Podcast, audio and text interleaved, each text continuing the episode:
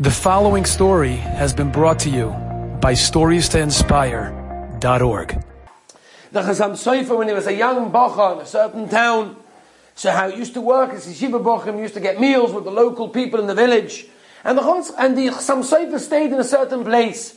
And at one point the army came in, they was about to prepare for war, and one of the soldiers was eating in the same house as the Chassam Sofer. And he said to the Chassam Sofer, tell me, do you speak Hebrew? He said, yeah. Okay, I'll make a deal. I'd like you to teach me Hebrew. You teach me Hebrew, the officer said, and I will polish your shoes every single day. So the Chassam Sofer was thinking to himself, you know, what a weird thing, I have to be busy with this soldier. Why did Hakadosh Baruch Hu send me this soldier? I have no idea. But I'm not going to make him upset, Hashem, whatever. Alright, no problem. So Chassam Sofer sat with him and learned every day a little bit of Hebrew. And every day the soldier polished his shoes. Okay, he felt nothing of it, very, very nice, wonderful. Years later, when the Chassam Sofer was already the Rav of Pressburg, there were two of the richest people in Pressburg at the time, Jews, who needed, to had a whole fight and a whole machlokes. They came to a din Torah. And they came in front of the Chassam Sofer for a din Torah, and the Chassam Sofer was in charge, he was the Rav of the whole city. He sat down and he went through the case, and he paskened.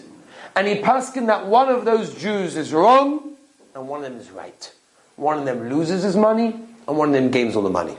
And unfortunately, the way it is, is that when a person, you know, is paskin wrongly and based in, that they say, hey, you're, you know, you're wrong, give the money to him. So naturally you have this hate for the Rav. You think to yourself, you know, oh, he made a mistake, and he was biased, and whatever. So this, this particular Jewish person, a very wealthy, affluent person, was very, very upset with the Chassam Sofer. Really, really upset started making problems. And he went to the government and he made up all sorts of lies about this rabbi, the Chassam Sofer, until eventually the, the, government took in the Chassam Sofer for questioning and they, they put in the sentence into court. Now, anybody that was sentenced to court in those days, it was a dangerous situation, very dangerous. And there were people davening for Rebbe, for the Chassam Sofer. Who knows if he'd come out alive? Who knows if he'd be freed from prison for 20 years? Who knows? And the Chassam Sofer walked in to the Beis Din he walked in.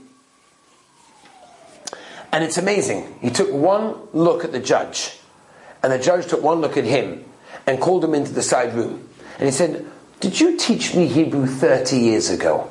And the Chassam Sofer says, Oh, wow, yeah, I remember that. Oh, you look how much better now, different, you know, you're a whole judge and all, whatever. Don't worry, you'll leave out here without a scratch. No problem whatsoever. And that's exactly what happened. Enjoyed this story?